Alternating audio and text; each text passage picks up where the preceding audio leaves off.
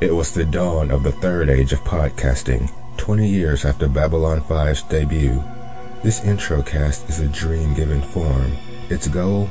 To introduce the show to new fans by creating a place where new viewers and old alike can discuss the show peacefully. It's a port of call, home away from home for geeks, nerds, podcasters, and wanderers. British and Americans wrapped up in minutes of audio downloads all alone on the web. It can be a silly place, but it's our last best hope for intelligent analysis. This is the story of the first of the Babylon 5 intro cast. The year is 2014. The name of the show is Down Below. Well, hello again, everyone, and welcome to Down Below, a Babylon 5 intro cast. I'm Will. I'm Ann. I'm Heidi. I'm Elizabeth. Today we are joined once again by Jason. We're finishing off the season with Jason. Hi, Jason. Hello. Welcome back. Hey, Jason. Yay, we're here. Finally. Hey. I know it's pretty exciting. Since Yeah. everybody says it really picks up in season two, yeah. which clearly. Well, spoilers for what I think of this episode. It really picks up in this episode, actually. hmm Today we are here to discuss the season finale of season one, Chrysalis. But first, here's an ISN special report. This is an ISN special report. The world watched, the world mourns. By now we've all seen the tragic footage of Earth Force One, en route to Io, brought down by a fusion reactor malfunction. All aboard were lost, including Earth Alliance President Luis Santiago. We've seen the solemn swearing-in ceremony of former Vice President Morgan Clark. This hour, we'll review the legacy of President Santiago, including his controversial views on preserving Earth culture in the face of non-Terran influences. What can we expect from new President Clark? How will his views on key issues impact Santiago's administrative doctrine? And how will Earth address the attacks on the Narn outpost in Quadrant 37? In the words of Earther philosopher Josh Eden, where do we go from here? So, Chrysalis originally aired in the U.S. on October 26, 1994. It was the 12th episode of the season produced. They filmed it very early because they knew they needed a lot of post-production work. JMS was really worried about stuff getting out because they you know, filmed so early. No, But there'd is this no something? way. Sorry, go ahead. No, no, it's all right. Oh, I was just gonna say, is this something that continues into the other seasons in terms of them filming episodes out of order? I don't think it's nearly as bad as it they did at all. Mm. Mm-hmm. Sorry, Heidi. So I don't think there's any way you could keep an episode of TV under wraps now. Yeah. The internet. Yeah, I know. Especially an episode like this. yeah, things leak. Yeah. The previous episode aired in August, and the network didn't want to show the finale in August because that's the time of year that people don't watch as much TV. So they held it back until October, which was the week before season two premiered. And- Really? Yeah. Actually, this episode was originally advertised as the season two premiere, even though it was shot as part of season one. That's Weird. interesting. Yeah. Yeah. And they started the next season really quick too. Yeah, the week after. Don't you wish some shows would do that? Yes. yes, please hold off on the season finale. Don't give me a cliffhanger, and then I'll watch it later. Yeah. Some some shows now take over a year between seasons, and you're like, oh my god. Yeah, I know. Um, uh, this episode actually aired in the UK on October 3rd, a few weeks before we got in the state. And because of this blossoming thing called the internet, US fans were able to get spoilers a little bit about what happened in the episode. Yeah, um, you know, I wasn't watching it at the time, but since then I've kind of heard little grumbles that, you know, we got this first, and I just think it's only fair considering the amount of things you get first over there. You know, that sometimes, occasionally, we get things first. Yeah. I wonder how long the UK was getting good episodes first. Like, lasted a few months before US got caught up. I think they were continuously broadcast at different times Uh, because uh, Warner didn't really have any control over what was broadcast in the UK. They just sent the shows over. Yeah, um, we kind of had a weird schedule over here with uh, Channel 4, who were the terrestrial broadcasters, and I'm not too sure whether we had any um, other broadcasts aside from the main terrestrial um, airing of the show, because at, at that time, you know, it was old analog TV, and yeah, up until 95, we only had four terrestrial channels. Most people only watched four channels in the UK, unless they had Sky or something like that, which is um, our satellite TV provider. We didn't have too much cable providers at the time, and now only a little bit more because of uh, the advent of uh, you know high-speed internet and stuff. But hmm, at the time, we only had four um, channels basically, so we'd have you know a larger proportion watching um, our little show here than we probably would get nowadays. Right. Yeah. But like, did the people know that this was coming? I mean, it would have been kind of a little disappointing to end the season on the last episode. Yeah. You know what I mean? Yeah. Unless they were on the internet, fans never knew what was going on with the show because it would move to different time slots. It would move to different days because it was syndicated on some in some places, and it was on this network that was only half um, distributed in other places. So it would it would it would move to the middle of the night if there was a basketball game that night. It was Oh. crazy. Wow. It was very it was harder to watch than Firefly. and just as out of order, I guess. Yeah. This episode was directed by Janet Greek. She did And the Sky Full of Stars, Signs of Fortune, The Voice in the Wilderness, the episodes. Yeah. And it was written by JMS. On the commentary, he said he wrote this episode in two days because he was already in his head so much. Yeah, he was basically saying that when he really gets in the zone, he likes to continually write until he feels, you know, he he's got to keep up pace with what's actually happening. So, you know, a really intense episode like this, he's got to get into a really intense zone and just bash out the episode really fast. That's not to say he's not putting thought into what he's doing. hmm Well, do Yeah. you know if like he um, submits his scripts to like a writer's room for comment, or if he's you know just does it all himself?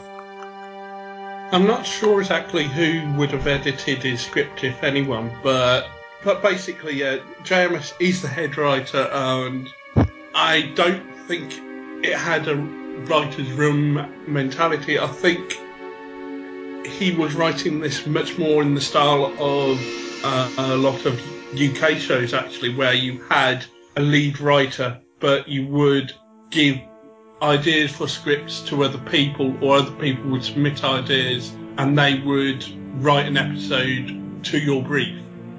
Mhm. And you know, in consultation with um, JMS. One of the reasons he wanted to run this show was so that no one else could edit his scripts because he got tired of people editing his scripts.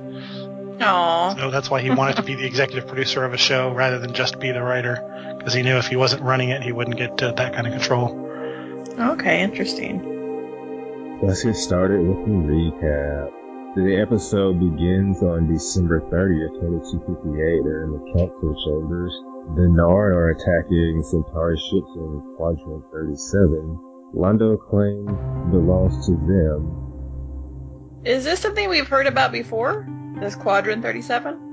I don't believe so. Okay, I didn't Not think this so. exact place, but you know, throughout the series, we've been having the Narn and the Centauri squabble, Mhm. haven't we? Yeah. Yeah. Sorry, Londo claims it's neutral space, but the Narn don't agree because they say that the treaty they signed was signed under duress. Londo kind of threatens G'Kar, and G'Kar says he'll come back on their way to be more civilized. It's cool how we saw just about everybody. Yeah, it Yeah. was awesome.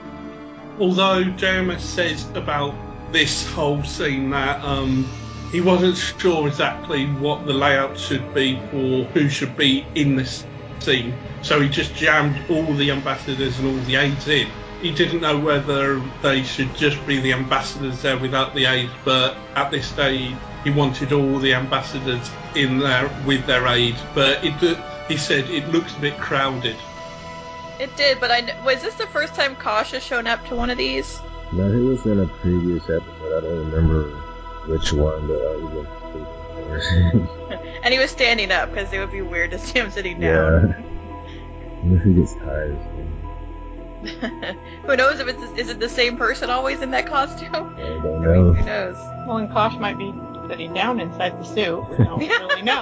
So. Yeah, he may be on like one of those motorized things. yeah. I just picture him like the little alien in Men in Black when they like open up the suit and he's just sitting in his chair, you know. Mm-hmm. That'd be sweet. Could have been what the lens saw. Yeah.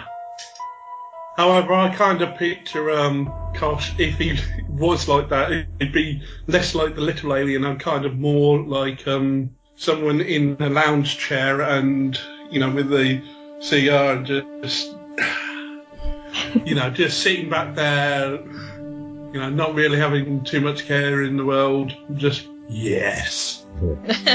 He's smoking a pipe like uh, the caterpillar in Alice in Wonderland. Yeah. Yeah. So, why has G'Kar not been in any episodes in like the last, you know, six or seven episodes? Is, do we know why? I don't know of any official reason they have been actors answers doing other things. Mm. I'm glad to see him. Yeah.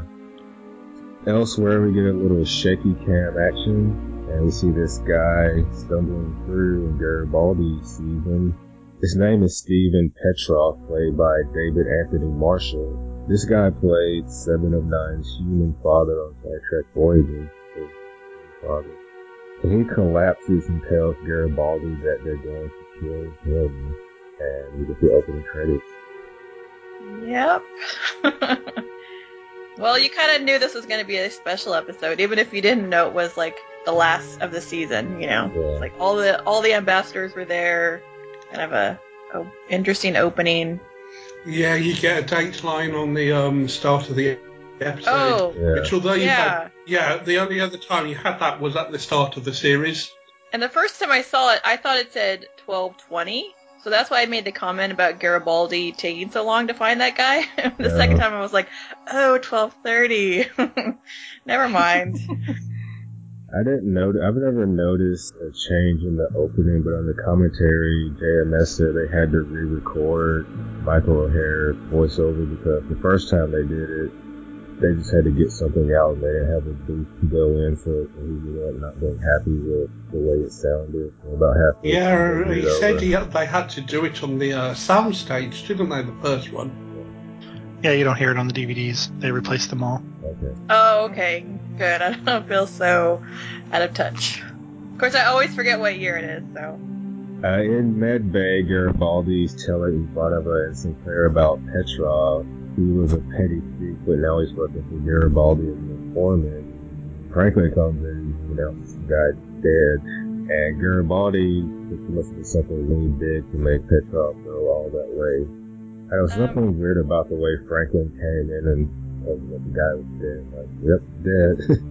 No, it was his outfit. You can't take him seriously in that. No, no, no. What And- in the world? And it kind of uh, made me think of uh, Agent Scully pronouncing people dead all the time on Yeah. X Files. So. yeah. Yeah. yeah. Well, at least Franklin checked. yeah. Oh, and yeah, at this stage, really, it doesn't feel like that's going to be end up being the big storyline um, of the episode. Really, um, although technically there's a couple of big storylines, but at this point, it just seems like a another random investigation for Garibaldi. yeah, there was a lot going on in this episode. It was hard to figure out what was the main plot, I guess. And I didn't really care about this plot until it came to the point where it was like, oh, okay, yes, now I Yeah. care. I agree. Yeah, it kind of snuck in there, didn't it? it? It was just coasting along as, oh, this is background information. There's nothing really going on here. Yeah, let's get to let's get to other stuff. That was pretty much the what we were talking about on the commentary. yeah. I know, plus there's been so many questions built up over the season. You know, you're like, I want answers. And this is not going to give me answers. No, well, we pretty much didn't get answers. So No, we didn't. I know. This is crazy. Didn't notice Susan's brain. Yeah, I liked it. no. So next we see Sinclair and Captain Sakai watching a news report about the president's goodwill tour to the outer colonies. They're expecting him to give a major speech on human-alien relations on New Year's Day from the jump point on Io. Yeah, this is great little background uh, uh, plot building because first time through, you don't pay attention to this at all. Especially just because something I that's was- happening on. Yeah, It, especially because I was just so annoyed by Sinclair and Catherine that Yes. wasn't paying attention to it. no, no. Uh, and every time we see it, almost every time anyway, it's in scenes with them, so you're focusing on them, you know, and yeah, it, it, some of the acting here isn't that great. So this My whole new yeah, my new strategy is when they're in a scene, focus on everything else. Ignore them completely. Well, I couldn't focus on anything else but his outfit, but it was. But I guess going back to the president really quick, he um uh, was this is this where they said how many colonies there were?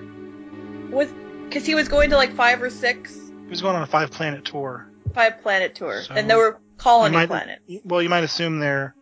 I, I couldn't really tell if it was he was going to the five planets in the solar system that have colonies or what it was. I don't know if they really said if he was staying in the solar system or not. Okay. Mm. But I, I've always assumed that the transfer point off Io is a jump gate, right? So maybe he was going to another yeah, system. yeah, that's what I've always assumed. Oh, so they only do jump gates between solar systems? Because it would still take a long time to get anywhere in the solar system, right? I guess we don't know what the spacecrafts are uh, capable of. I mean, Oh. you would think so with science, yes, that you couldn't actually Uh, travel um, at speeds that fast. But Before we actually get to it, what did you make of um, the design of Earth Force One? I mean, Oh, I liked it. yeah, it was nice. yeah, I, I always um, wonder, you know, what the purpose of some of the, you know, design, what the design is it functional or just for design? Um, I'm assuming just for design, so that the, all the spaceships don't look the same, and the purposes of the show. But it's just kind of fun to yeah, think about are. what the little appendages could be for. Well, no, you're right to wonder because uh, I think I've said this before, but um, JMS is involved in almost every layer of production to some degree, and he he wanted the ships, at least the Earth ships, to have some sort of physics basis to it, extrapolated 200 years, but he wanted Earth technology to be plausible. So, I mean, you've got rotating sections on Babylon 5. There's part of the ship that's rotating to cause gravity, and it's got solar collectors on the back. Uh, so it's actually it's meant to function properly as a spacefaring vessel. Mm-hmm. Yeah. Yeah. I always thought the ship was just too big. It's like the president going around on a cruise ship. Seems, Yeah, it is seems like it, maybe it's just the scale of the scene or something, but it always seemed really big. I mean, Air Force One is big is a big plane, but it's still a plane. Yeah. You see, I always thought that it, it, um, Earth Force One had um, the president's whole staff aboard as well as him. You know, um, the vice president gets off um, at some point in this episode, and I'm assuming all his staff get off as well. So you've got And that is It- it- weird, though, that you would have the president and vice president traveling on the same vehicle. Because isn't that generally not done for that very reason? I'm sure, like, that's a there's a reason for that, and it's because you don't want your whole Yeah. country collapsing in chaos if both, you know, both of them should perish. Even at like companies, they don't want executives traveling on the same um, plane, like big companies. mm, SOD.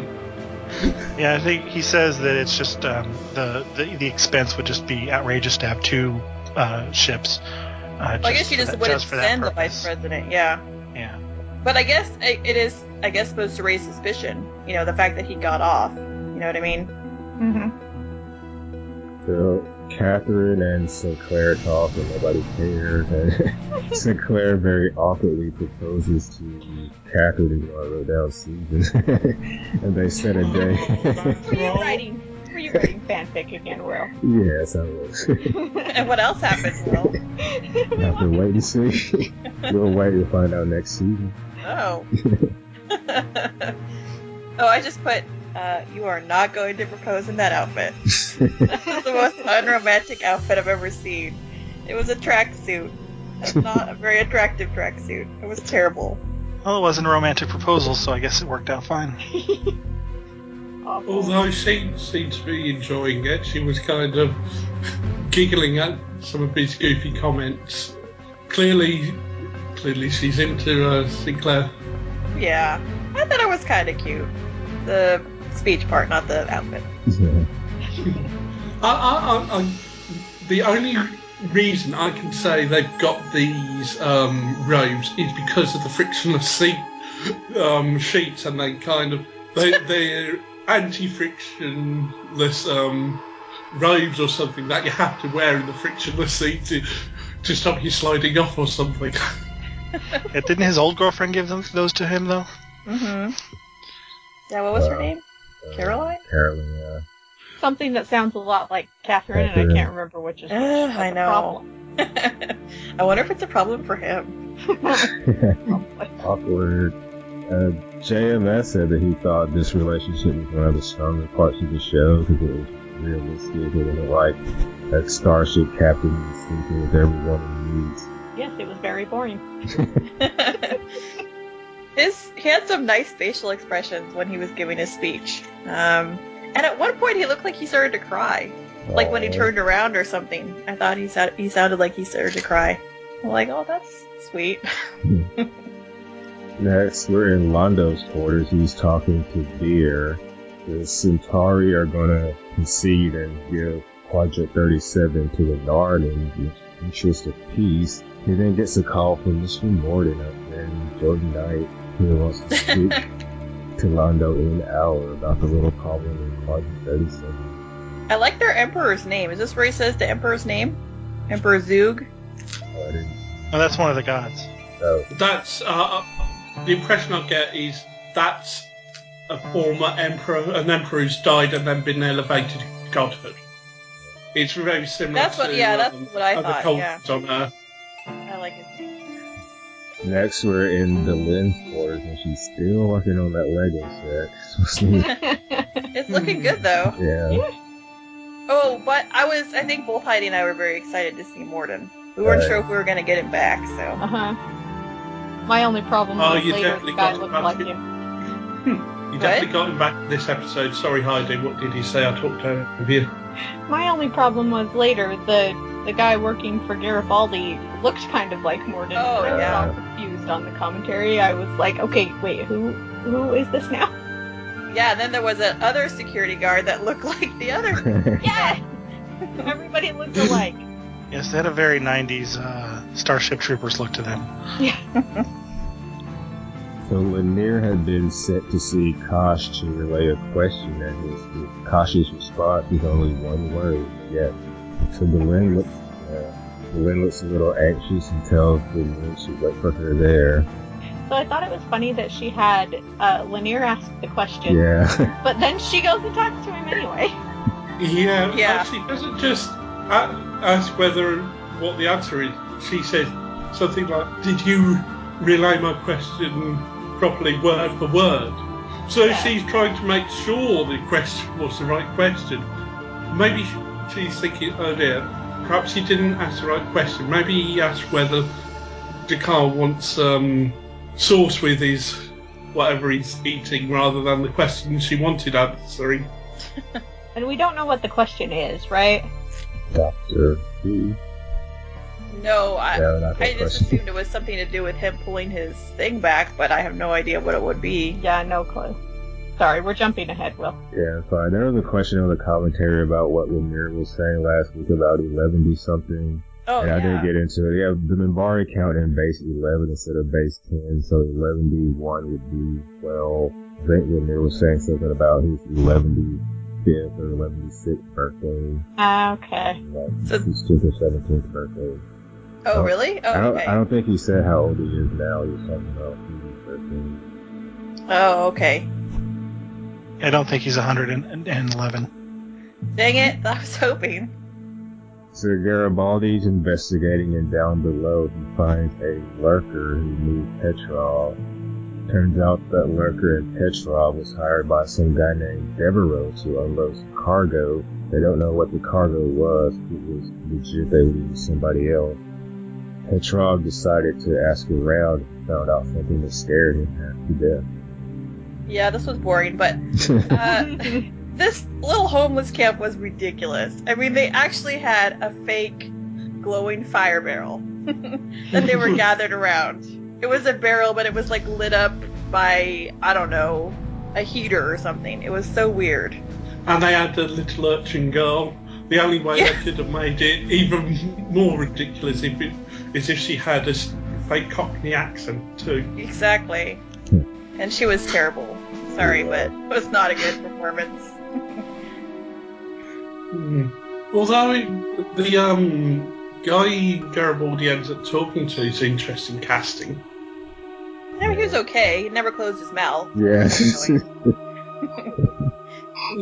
Yeah, he's just, I mean, just willingness to to cast someone like that to give an interesting performance because, it, you know, that it's, you know, he's got, it's not quite a list, but he's got a very pronounced accent that, you know, your average casting director would go for someone like this. hmm Well, the casting. Never, never mind. Never mind. I'm not gonna say anything about the casting director of this show.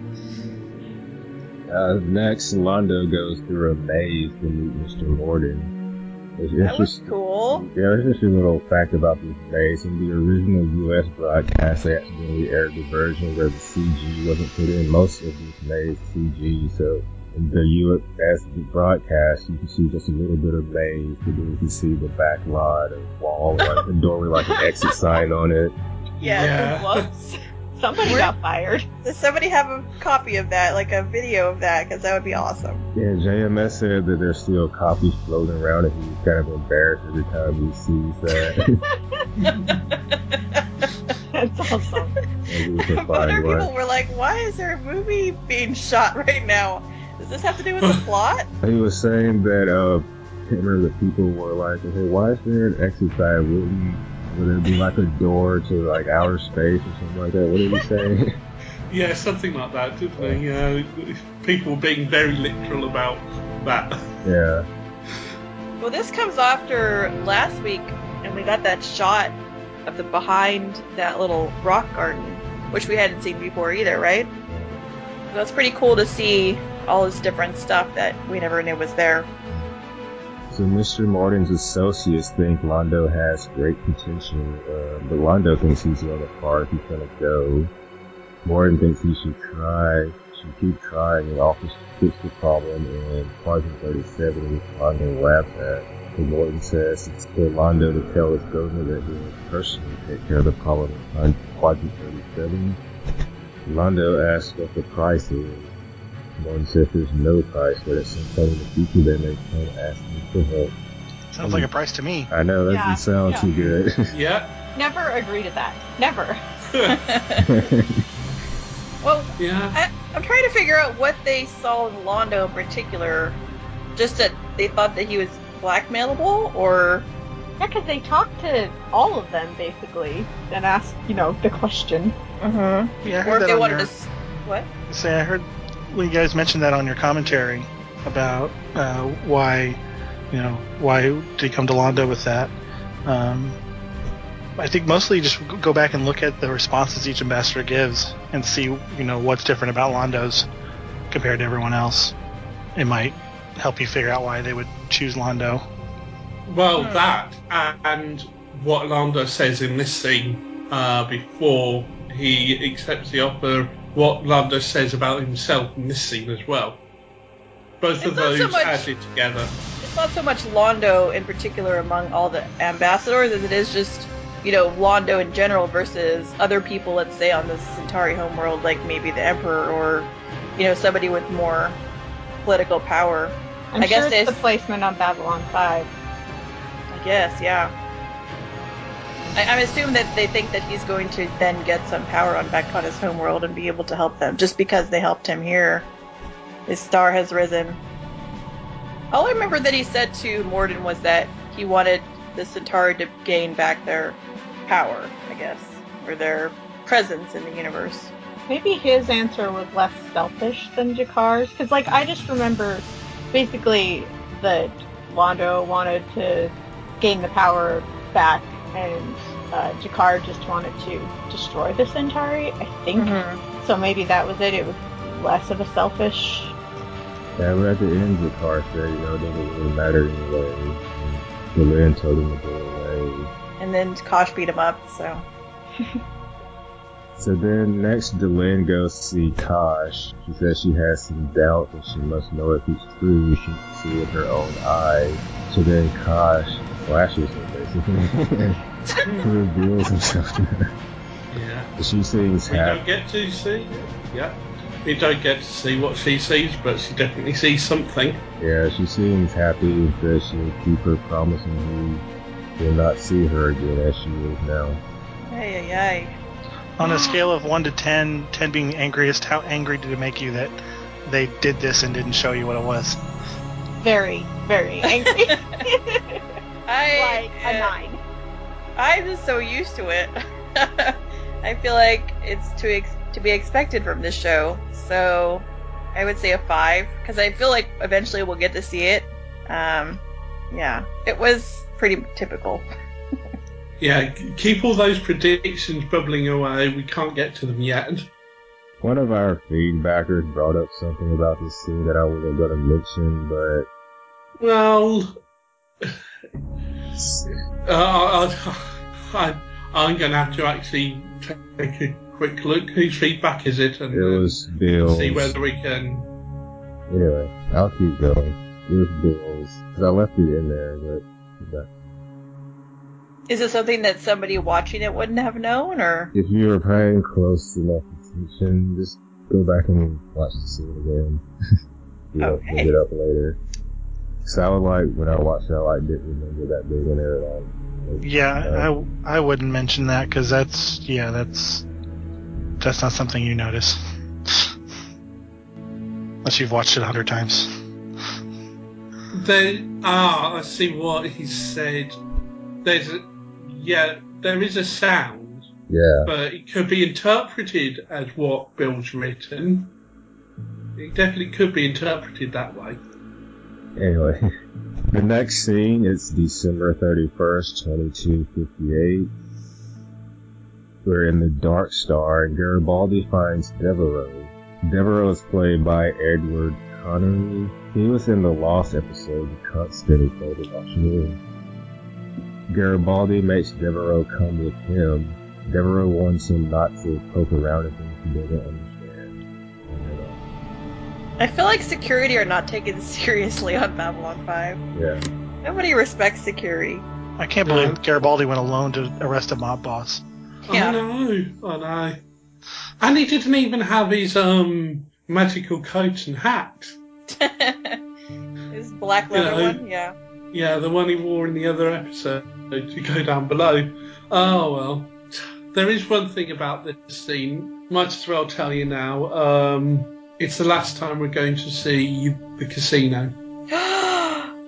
What? They needed the space for other sets. wow.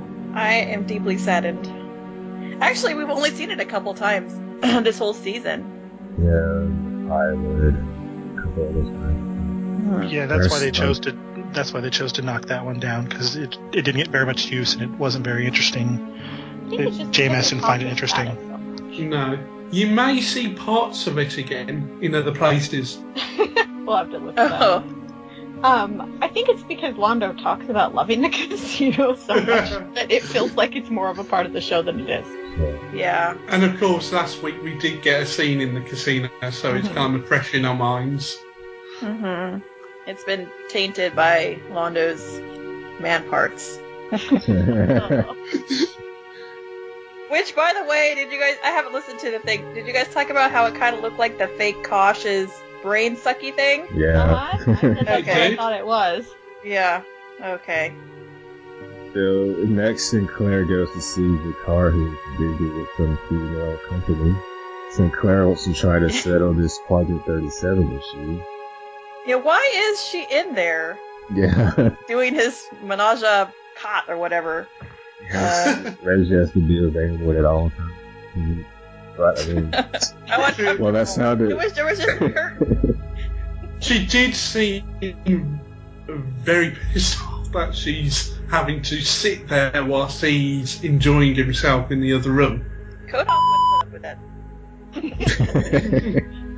it seems like Lennier is always there for Delenn, and Vir is always there, and Londo's there.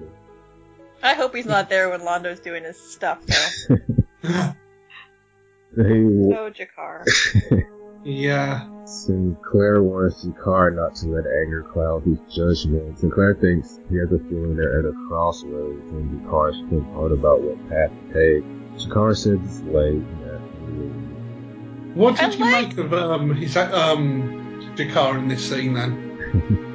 Oh well, there were some distracting things going on with G'Kar, but um, I liked what he said about that Narn was agrarian, um, or somebody said that that they were an agrarian species before the Centauri occupied them. That was interesting because basically that be- that made them into, you know, saber rattling warmonger type people, or at least what we've seen of them. Mhm. Yeah, although in I think, you know, there's more depth to uh, G'Kar here because you see expressions go over his face when Sinclair talks about this, and even after he says, it, it's a very telling line. We know what we're doing. So, yeah. you know, is it all warmongering, or is this, you know, Well, it's anger. yeah. Oh. And shall we talk about the thing we're not talking about? What Is- is this robe? The Oh. clothing? Oh my god. Uh, that was the best thing about this episode. It was the best. I loved it so much. I loved this I- robe. So, uh, yeah, JMS said when he wrote this, he forgot that roads open, so they had to make a chest piece for Andreas, and it took a long time to put it on, and when it was taken off, he said twins could be heard a block and a half down the road. Oh. I had to counterpoint that though. Um, the actor felt more attractive when he was in the G'Kar makeup. He, he, he saw himself as um, lean and sexy as G'Kar. And yeah, there, there's just there's tales of him around around set um, out the back smoking a cigarette, acting all suave and cool. and For Yeah. some reason, and I haven't made a Buffy reference in a while, the the the fact that we could see his chest kind of reminded me of Giles in A New Man from Buffy, you know, where he becomes that demon. G'Kar kind of looks like that demon. Yeah. G'Kar's brother. oh, that makes me sad though. I think we're not going to see that robe again if it would cause so much pain. And who knows when G'Kar is going to be back? Dang it. I love that robe. It should go in some kind of Hall of Fame. Amazing. Somebody probably still has her, maybe a fan. So next, Catherine and Sinclair take uh, put Sudan, but that's Susan and Garibaldi to the fresh air to tell them about the engagement. They want them to be the maid of honor and the best man. Yeah, that was sweet. I like. I kind of liked it. I kind of liked how Catherine's like, well, I don't have any friends here, so I picked you to be my maid of honor. I know your default. And she was very gracious about it, Susan. Yeah. I mean, Ivanova. Yeah, she was very nice about it. Yeah, I think the only other woman she Catherine's probably had any contact with is uh, probably um um what's it G'Kar's aide? Why am I blanking on her name? Talk. Yeah, Na'Toth. She couldn't exactly ask Na'Toth, could she? Well, no, there's Talia. Hmm. Yeah, there was Absent. Talia as well. Yeah, she was absent this episode. And, Conspicuous Yeah. in absence. Yeah, everybody else was there. And, and it definitely couldn't be Delenn. She's, it's exposed. well, and uh, she's the uh, she's the competition. So Oh, that's true. Yeah, it was illegal. There, there, there's a little anecdote in this um, scene where um, JMS basically says, given all the time he spent working on Babylon 5, all the characters are still there in his head, occasionally having conversations with one another or arguing. because, you know, he spent so much time and so much effort in this world with these characters that they're all still alive somewhere in him. Oh, that's nice. At this point, Garibaldi's aide calls to tell them that Devereaux is missing, along with the two guys that were with Devereaux. Yes, and I wonder how they went missing. Hmm. So, It's not. Was it that guy, the security guy, or? yeah, basically, he, he's his Garibaldi's lieutenant called him up to say Devereaux and the other thugs are missing. Well, I I kind of think, yeah, he actually let them out and then called Garibaldi. Yeah. Right. Oh, That, so that was that guy. Okay. Yeah, yeah. Apparently, Devereaux's PPG didn't have a serial number that only Earth Force special agents have unlocked PPG. I yeah, I didn't really quite understand the point of this at first, like them saying that. But yeah, I guess the point fingers that, that there was some involvement by the special forces in this incident. Though technically, if you wanted to not point fingers at yourself, you probably should use a marked one. you know what I mean? Yeah. If only special forces have unmarked ones, then use a marked one to steal Right. somebody's. That, or you manage to steal someone in special forces, which makes you, Yeah, Oh, or yeah, exactly. That's a little harder, but yeah. Next, we see the Narn military outpost and some heavy cruisers in Quadrant 37 get destroyed by this creepy spider-looking the thing. spider ships. Oh my god. Are they ships? Are they creatures? What I are don't they? know. I'm confused. No, I mean, Spider things. is it uh, is this something that we can find out, or is this like a big secret? You can find What out were as you they watch the talking- show. Yes, just carry on watching the show now. What was Morden talking to? Yeah, Later. little miniature ones, or So it seems like they are creatures more than ships. I don't know. yeah, yeah, I don't get it. They, are they are like transdimensional, popping in and out of dimensions? Yes.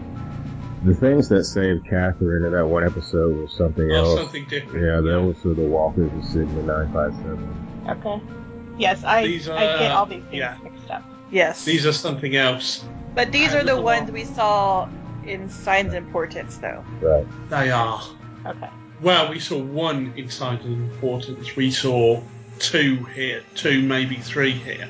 It seemed like a lot. That's because they're big and scary. Yeah, they're really scary looking. Oh, and if you didn't catch it, listen to this scene next time. The sound design in this is brilliant in this scene. And I mean, just generally in this episode, I feel like sound design and the music has stepped up. It it it feels less throwaway sci-fi from the 90s and more this is a sci-fi opera. This is an epic story. And yeah, just having that extra level in the sound design and the music really adds something to this episode. Was it like? I mean, do you mean like the sounds they used, or Oh, the Oh. sounds they use and the um, score by uh, Christopher Franke. hmm? Okay. Next in the CNC, we see Ivanova talking to Clara. There's a news report on. There are a lot of news reports in this episode. But this one says that Vice President Clark has left Earth Force One because he has a viral infection. He hopes to return to the team later. Sure, he does. What was his name again? Vice President what? Clark, Clark. Okay. yeah, I'm the bearer of bad news. I'm gonna go ahead and say this, guys. This is our Clara's last episode. You're joking. What? Ugh, the fair. actress wanted to spend some time traveling with her husband and had some personal plans. Oh, So Clara. does she get thrown out of the airlock with Ko'Dath? You Oh. Aww. Well, hopefully we get a new person that we can name. I wanted to. do. We should do a tribute to Clara. Yeah. We Yeah, just- we should. String all of her scenes together. Uh, so yeah, she probably gets transferred somewhere else. So where do you think she's gonna get moved to? I mean, if she's leaving Babylon Five, where's next for Clara? Well, somewhere very important because she's a very important person. Yeah, Yeah. always there. Mars, maybe? What's going on with Mars? So, Anyway. Elizabeth, basically, we just keep getting attached to the characters that inexplicably disappear. Yeah, what's up with that? I don't love anybody anymore. That's right. Just like in real life. I'm just kidding. Next, we see Garibaldi talking to his A, and yeah, he had been in three previous episodes: Mind War, and The Sky Full of Stars, and Eyes. He's in, in he's in Ivanova's dream and Eyes, and he's wearing a mask, Okay, that doesn't count. So, but he was in Mind Wars and. and The Sky Full of Stars. Doesn't he do Oh, man, something knew- shady in A Sky Full of Stars? Yeah, yeah, we'll get to that. Okay. But do you know what he's done other than that but um, in terms of his resume? oh, you're not. Oh, you might have. I just don't remember. yeah, I don't who's on there. remember. You're like in Macaulay something. His name. Hmm. Okay. Well, Well, yeah. Yeah, I knew I recognized him, but I wasn't sure if it was from this or not. Yeah, maybe it's from this. Well, um, JMS says about this actor and the twist that happens with him in this episode. He didn't tell the actor what's happening with his um, character until this episode was filmed. Okay. He he deliberately kept the actor in the dark. He actually says that telling the actors what they have to know rather than uh, anything else means that they don't play the results. Rather, Mhm. they'll they'll you know if you tell them they'll play the result rather than the process. Right. He might like a little shifty or something. Yeah. Yeah, and give the game away. Or there's some and something else happening down the line, and they'll play the result of that rather than everything that leads to that. Yeah, this guy wasn't subtle at all, so I imagine that would have been a problem if he would have known earlier that he was supposed to be a bad guy. He wouldn't have been able to be subtle about it at all. Yeah. However, if you go back and watch the episodes he is in, there's there's actually already clues in there, even though he didn't know. Yeah. JMS knew, and he laid the groundwork for this. Okay. He hasn't been in much of than Babylon 5. He looks in there. He's in an episode of Knots Landing, TV movie. No, he's probably just familiar from Babylon 5. Yeah. I just blanked him out. So they're looking through a piece of Devereaux's cargo that never made it out. Garibaldi finds a primitive jamming device designed to jam the Gold Force frequency to Earth Force One. Can't remember to call it Air Force One. he has a realization and runs off to see Sinclair telling the aide to what cargo. After he leaves, his aide contacts him and tells him to stand by. Okay, so it are the jamming devices. They're jamming the transmission out of Earth Force One. Yeah, and um, the surrounding um, sector of space. Um, that's the impression I got. And just Mhm. this part of the cargo never made it. So Babylon 5 was, seems like Babylon 5 is a re, was a relay point. Um, because one of the devices was meant to jam the area around Earth Force One, and the other device was meant to jam signals coming out of Earth Force One, I think. So, you know, they put in two layers there. Okay. Yeah, because I think at some point when they're trying to contact them, she says where the transmission is breaking off, and it's uh, some place in Proxima, which is the next star system to to ours. Oh, okay. Proxima. I'm, assu- I'm assuming that's Proxima Centauri. I guess I've never looked it up, but the, the next star to us is called Proxima. Uh, Yeah, and I think they call it- So Yeah, and I think they call it Proxima in this show just to avoid confusing with the Centauri. yeah, Right. which- which is not in the next solar system over. Yeah.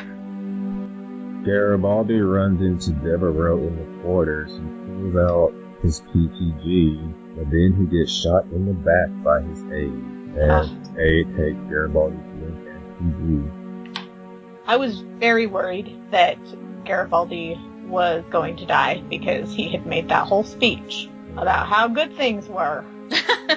And I was like, oh boy, here we Oh go. yeah, Yeah. Yeah, he had his last happy moment. Yep. yeah, it was. Yeah, so if y'all probably don't remember because we tried to wipe that out of our head. In TKO, there were two times when Garibaldi's boxer friend told him to watch his back. and There was foreshadowing there. oh, really? Okay. And originally, guys, the traitor was supposed to be Takashima. Oh. Oh. Wow, he had this planned. Yeah, he had it. He did. That's interesting. talks about some of the things that the A has been doing all along, like in the and the Sky Full of Stars. It was him who took Sinclair out of his kidnapped him out of his quarters. And when that guy got killed, the guy who they were blackmailing got killed. It was the aide who helped dispose of the body.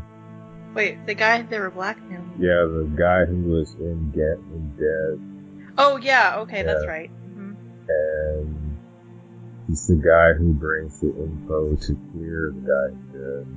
Garibaldi kind of sees through that info and kind of sees Abe looking little worried.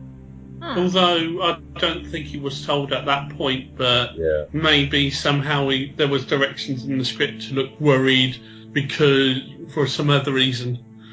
But when you know the truth, it plays completely differently. Okay, yeah, I'm trying to picture that in my head. Yeah, there, there's other points as well which are really interesting. There's a point where um, in the episode Eyes, he's talking to um, the Major off in the background. Uh, you know, the uh, um, whatever the Major name who was investigating Sinclair. yeah, Denzel. oh yeah, the yeah, guy with the was- maybe actual problem with scar on his face. yeah, they that have Will were having a secret conversation. Oh, that wasn't me. oh, was it? I'm Ah, gonna throw you under like the bus. Oh, and um, earlier in the season when Bester came aboard, it was him who um, Bester was talking to, and so you know, oh My God, he's been in everything. Why have I didn't remember that he was in this show before? That's so funny. he's all over the place. I mean, the, I think there's another time too that I can't figure out off the top of my head, but he really is, and you then have to wonder what's he doing, what's his It's- true motive. It's just because we didn't name him Elizabeth. That's the I know. problem. I know. And what? So what was his actual name? I don't think they've given him a name. Ooh. Let's see. What think about that? There's no other derivation of Clarence, right? So Oh, Uh, Sinclair calls the CNC. He can't get in touch with Garibaldi. Uh, he wants Susan to keep trying to reach him. Delenn, Oh my god, why is she back with her hair straightened and the braid the same mm-hmm. night? That was so weird. they also said that the highest level of security is ultraviolet, which I thought was cool. Delenn comes to see St. Clair. She shows him the triluminary, and she asks him if he remembers what happened at the line. He kind of remembers fragments, doesn't know what it means. She wants to tell him what happened, but it's a bad time for her. Trying ah, to find Garibaldi. It's always a bad time. it's so frustrating. Yeah, it's interesting that she's. This conversation is interesting. You know, she just kind of assumes that he remembers. I guess he has been giving little hints, you know. yeah, finally comes out with it. No, you know something. She wants him to come see her as soon as he can. And here, um, JMS made a comment about how in most shows he's gotten there just in the nick of time to find out, but not in this show. Not on this show. No, not on the No. show. And also, he, he's made the same comment and applied, well, not exactly the same comment, but applied a very similar comment to the whole resolution of the president situation that on most shows you would expect the commander to get to CNC just in time to get a signal through and stop it. Oh yeah, no. Not on this show. Well, this is the first time we saw a picture of the president, right? I think we saw a picture in a previous episode. Oh dang, can't remember any. Yeah. It's okay. Well, do you want to repeat remember the this. trivia thing? the trivia Oh, about. I'll let you do. Uh, yeah, he um, this Doug Netter, the guy who co Yeah, co created the show. Oh, that's right. You guys mentioned that before. Okay. Now I- yeah, and, and the extra bit is that um, JMS basically says in commentary, "Yeah, the first chance I got to kill him up, I took it." So next we see Garibaldi struggling to get to an elevator. the long struggle. JMS said that years ago he was mugged and just left there, so it kind of used that little direction he was writing it. And What? explained a. He was shot or something? Not shot, Or- he was mugged. Uh, he was attacked. He must have been hurt if you had to Yeah, call he him. did. Yeah. He doesn't go into the details, but yeah, he must have been hurt quite badly. So he was trying to convey, you know, how when you're injured like this, distances just stretch. You know, you know, yeah. He, he used Yeah. it as inspiration. It looked hard. And, Yeah. Yeah, and you could really see the pain in Garibaldi. Can I, can can I ask a quick question? Uh, I'll, I, I'm not sure if I'm going to get to rewatch a lot of the episodes before we, you know, do our season one wrap up or whatever. Yeah. But um, wh- when the president was getting elected, I think it was the first episode of the season. Um, what was his platform again? Does anybody remember? The platform he was running on? I don't remember. I think he wanted better relations. He wanted alien relations. Okay. I thought it had something to do with that. I just couldn't remember exactly. So, which lends credence to the home guard sort of idea. Mm-hmm. And next we see Na'Toth wake G'Kar to tell him that the outpost in Quadrant 37 has been destroyed. 10,000 warriors dead. They don't know who could have done it. They kind of go into race. Um, they don't think it was human. Centauri don't have Orlons, don't care. Minbari, something like that. So that's when G'Kar realized that. Yeah, I love Toth in this scene. She's in shock. You can see the shock in her face, but through the prosthetics, she she's acting brilliantly here, and she's only got a few lines, but it's a tragedy for her, and she conveys this brilliantly. I think.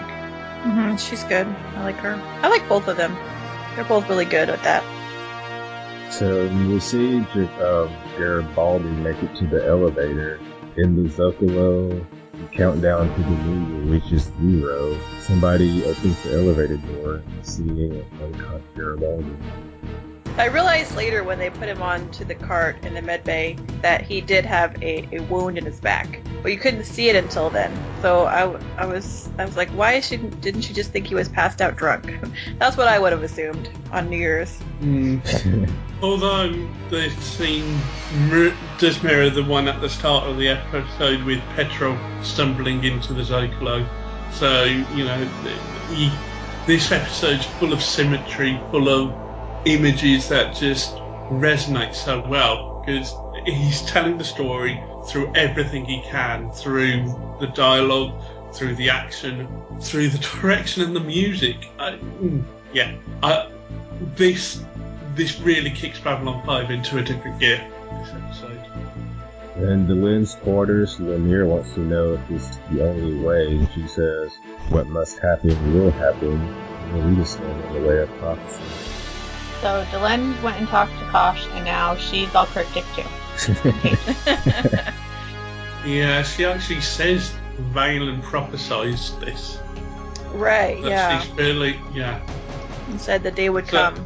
yes. Although she doesn't know what's going to happen exactly, and she she thinks it might go wrong. So there's a possibility here that this is incredibly dangerous for her, and you you know um, that's conveyed in the dialogue. I think. I guess this is something that happens because he didn't seem super duper surprised that um, this thing created a big chrysalis. uh, you know, so Yeah, I never, I never noticed the noises she was making while she was in this thing before. Yeah. Until until this time around, it's like that doesn't sound very pleasant. yeah. So his so his tear his tear makes a little more sense later on. Like I couldn't figure out why he was sad, but he's been, just been listening to her cry out in pain for hours and hours. He probably is pretty sad. Yeah, I wrote that down too. that she sounds like she's in pain. She did. So if she's wrong, she'll die. She puts the final piece in her Lego set triluminary, and something starts to happen. She says that if Sinclair is coming, she's gonna if he's gonna come, it must be soon. JMS said that the whole time Mira what she was doing. Hope it was time. So Garibaldi's being rushed to med lab, and Frank is getting ready for surgery. Garibaldi tells Sinclair they're going to kill the president to transfer point off Io. This message is a lot more helpful than the other guy's messages. Oh yeah. um, What other guy's message? the guy who died earlier, Yeah. said, Oh. The president, yeah, he called the president him. Yeah. Right. they're gonna kill him like me. Well, that's great, buddy. Thanks a lot. So next we see Earth Force One arriving at Jupiter. In the CNC, they're trying to Force One, but the channels are being jammed. So they're watching the ISN broadcast and they see Earth Force One at the Yeah, that was pretty shocking. In Med Lab, they're going to start the operation in five hours. Odds aren't that great for survival. Sinclair orders someone to find Devereaux and keep Garibaldi under surveillance. We cut back and see that the person that Sinclair is talking to is Garibaldi. Oh, I did like the scene though when they all witnessed um, the. Yeah, yeah, Did we already get there? That, that was Oh, when yeah, they- yeah. that was when they were all watching it on TV, right? right. yeah. So yeah, that was a good scene. I liked that scene. Um, yeah, JMS was saying he was trying to echo one of those big life-changing events where, you know, this big thing happens to a society and everyone remembers where they were when it happened.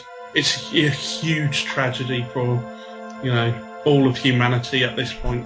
hmm It seems like that's kind of the point too, because they didn't have to kill all those people on the on the Earth Force One. You know, they they if if they have that much power to get stuff to Earth Force One, then they could probably get to the president anytime they want, or at least at other points. But they chose to kill him along with a bunch of people on TV. So you know that that had to have been part of their plan as well to make that kind of impact and statement, rather than just killing There's the got to, yeah, there's got to be reasons behind it. In Delenn's corners, we see Lennier crying, and you can hear Delenn off camera and sounds like she's in pain. Why do I have the word stop smiling? Somebody was smiling inappropriately. I don't remember. Oh, maybe Yes. Lennier looked like he was smiling while you were crying. No, I think it must have been in the earlier scene. Okay. Or maybe that was um Garibaldi. Or some random Oh yeah, yeah, that's background. right. He was smiling. He should not have been smiling. That's exactly Really? Thing. way. Yeah, this is a th- this is why you don't tell your actors too much information because he would be smirking throughout the whole series if he had known. And We're not in a would- melodrama. You don't need to tw- twirl your mustache and yeah, it was too much. So G'Kar and Na'Toth run into Bonneville's shuttle and both sides offer their condolences for what happened. Just happened. G'Kar wishes them luck in their quest for justice. This was a really nice conversation, and I almost forgot about the horrible CGI. Yeah, JMS did say he was CGI was better in the scene. You know, It's they- always bad when they're in that shuttle. yeah. Yeah, I, I'm just thinking this this scene would be improved so much better if they can get it released on DVD and get new special effects. This scene, Yeah. you, you're, you you wouldn't even think about it because you'd have some great special effects. The um the Talia conversation has traumatized me in the shuttle. I have bad flashbacks. Yeah, basically every composite shot in the show is really bad because of the, you know, if you were watching this broadcast, you probably wouldn't have even noticed because the the composite shots actually look worse on DVD because because compared to the rest of the of the show, which looks so much better. right, You know, yeah. You're watching this on your on your 19 inch screen or 17 inch screen when you were in 1992, then it's not going to look that bad. But you're trying to you're the transfer was not kind to it because they have to stretch it, and you notice immediately that you're in a composite scene. It looks blurrier, like everything's blurrier, even the people, the non-computerized parts. Mhm. So Yeah, it's it's yeah. it's, And it's yeah, really not and a problem that solves itself. It get you know the special effects get better, but it's just a problem of the of the transfer problem that they had for all five seasons. Yeah, and occasionally the um, colours get washed out or they get changed. You know, a blue uniform will suddenly become green or something like that. Yeah, I was just thinking that my laptop is always bigger than the screen I was watching TV on back Londo goes to see Morden. He doesn't like that all those people are killed. Morden, really Narn. Londo's still upset about he didn't know that they were going to kill all the people. He thought they were going to find a way to protect oh, Centauri ship. Morden tells Londo his name is being spoken at the highest level of Centauri government and Londo is being thought of as a hero. Says he'll be around. yeah, nothing ominous about that. I like how Londo doesn't ask how he knows that. Yeah. And if he Yeah, knows this point, high it's up like, people yeah. in the Centauri government, why didn't he just go to them? Yeah. Next, we see Sinclair talking to a senator. Senator says the explosion is being classified as an accident. She doesn't really believe that Garibaldi could have found a conspiracy that their best men had, and she wants Sinclair to remain silent on the matter. I basically just Mm. think that everyone is in on this plot. The president is in on it. The senator is in on it. Well, this senator, I mean, she she's a different senator to the one we've been seeing all season. I've only just had this thought whilst we are talking about this, but was Hidoshi on Earth Force One as well? Is Senator Hidoshi dead as well? Because otherwise, why isn't he talking to Senator Hidoshi? What does that mean? We never see Senator Hidoshi again? I'm sorry, that's. You've got to carry on watching. I'm confused. So next we see Garibaldi's aide calling some security guy. He says he's found the men they were searching for, and you see Devereaux and his guys is dead. The aide says he killed them in self-defense. This other security guy doesn't really believe it, but he kind of accepts it. Sorry, I swear twice on this show already. Mm. Yeah, you see it, maybe, maybe everybody is dead. You see the shot of Franklin getting ready for surgery. Uh, putting on that like little transparent mask and hat. I love it. Mm. You've got to see the actors' faces. you know, you can't cover them up like that. So it's sexier that way. Mm. Just a hint of faith. Yeah. We see Sinclair watching a news report about Vice President Clark being sworn in as president. Akash comes in. Oh, did you? Is Sorry. this where they show the picture of the of the swearing in? Yeah. Yeah, did, that's so. did you have trivia about that? Um, just that he was trying to mirror LBJ being sworn in on Air Force One after Kennedy was assassinated. Yeah, they also filmed that uh, that picture. They took that picture, set up that scene uh, on the anniversary of Kennedy's assassination. Mm. So does that mean the president's wife was there in that shot? Wasn't uh Yeah, she's in the Back- pillbox hat and everything. yeah. Um, Yeah. Um, and you know, for a modern show, you, you get almost the same shot when uh, Laura Roslin gets signed in as well. Which uh that's one of my favorite scenes in Battlestar Galactica. so Kosh comes in and he says a line which I don't know maybe he's stealing somebody's quote, but he says, and so it begins, which Delenn said at the end of the rebirth ceremony. And I believe Ian said that in our first episode. Oh, I did because I knew this was coming. Eh, it means that uh, Sinclair and Kosh are now married. hell yeah. Talk about an odd couple. No, no, it's just a race to marry Sinclair. yeah, because, because once uh, once Delenn turns into something else, then she's no longer married to Sinclair. And Kosh said yes, he would take him. So yeah, that was the question. Yeah. Wow. that's the question. Figured it out. Um, yeah, whenever I'm starting some kind of like new adventure, like a new job or something, I always say and smooth. But then Kosh reminds Sinclair that he has something oh, to do. No, he says you have. Or we shouldn't say the quote, right? Someone Yeah. will have it. Making him a sandwich. forgot my food. Oh. So Sinclair rushes off to Lynn's quarters. He's too late. Yeah, when he rushes up here, he almost has exactly the same expression as he had earlier when he heard from Garibaldi about the president. It's kind of a double take and then run off screen. Yeah. But he has this little stubble and his, you know, he's kind of unbuttoned, so we've seen that Yeah. before.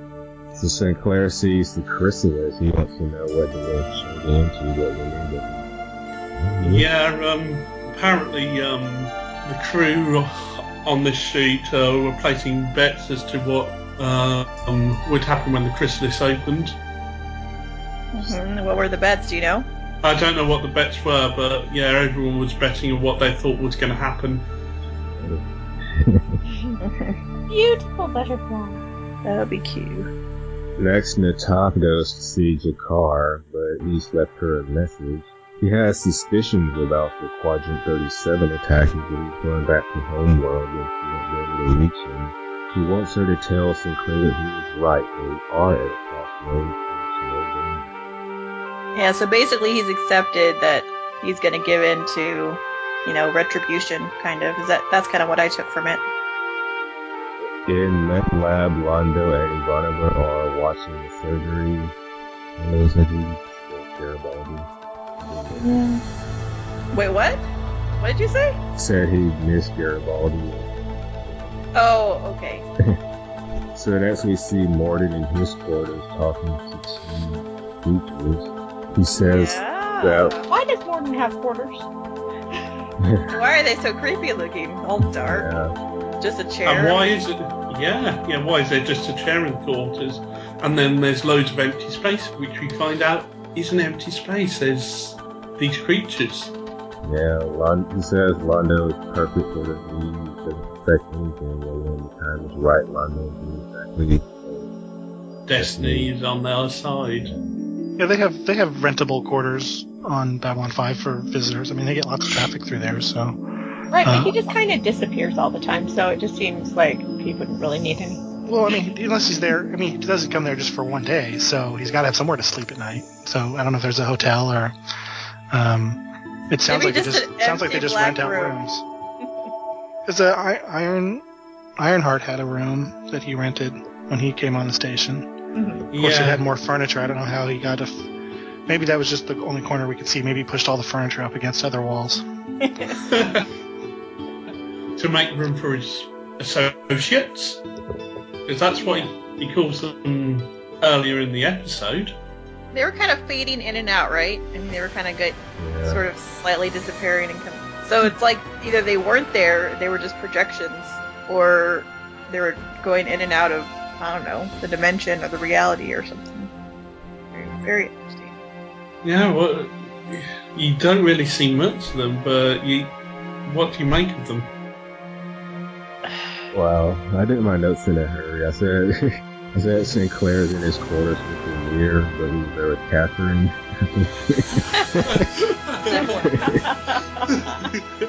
You have a rich fanfic life. he writes that these scenes so much better than this show.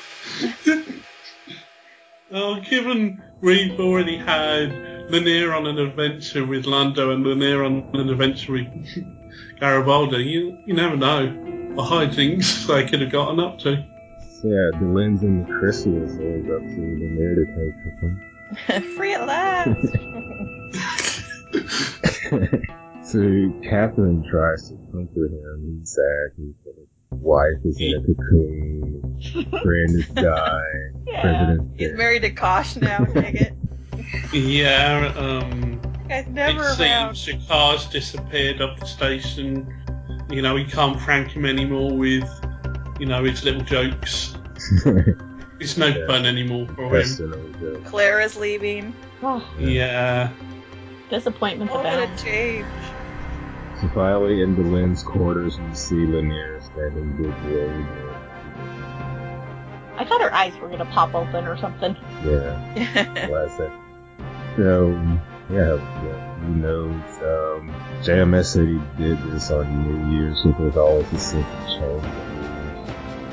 Um, there's a question about um, Garibaldi's 2025. Like, Maybe she had been on Air One. He's kind of saying she might have been ahead of it. Like when the president was coming to Babylon 5, she would have been ahead of him. She might have been. Yeah, she might have actually been at whatever station he's at the jump point for IO or transfer point for IO. Sorry.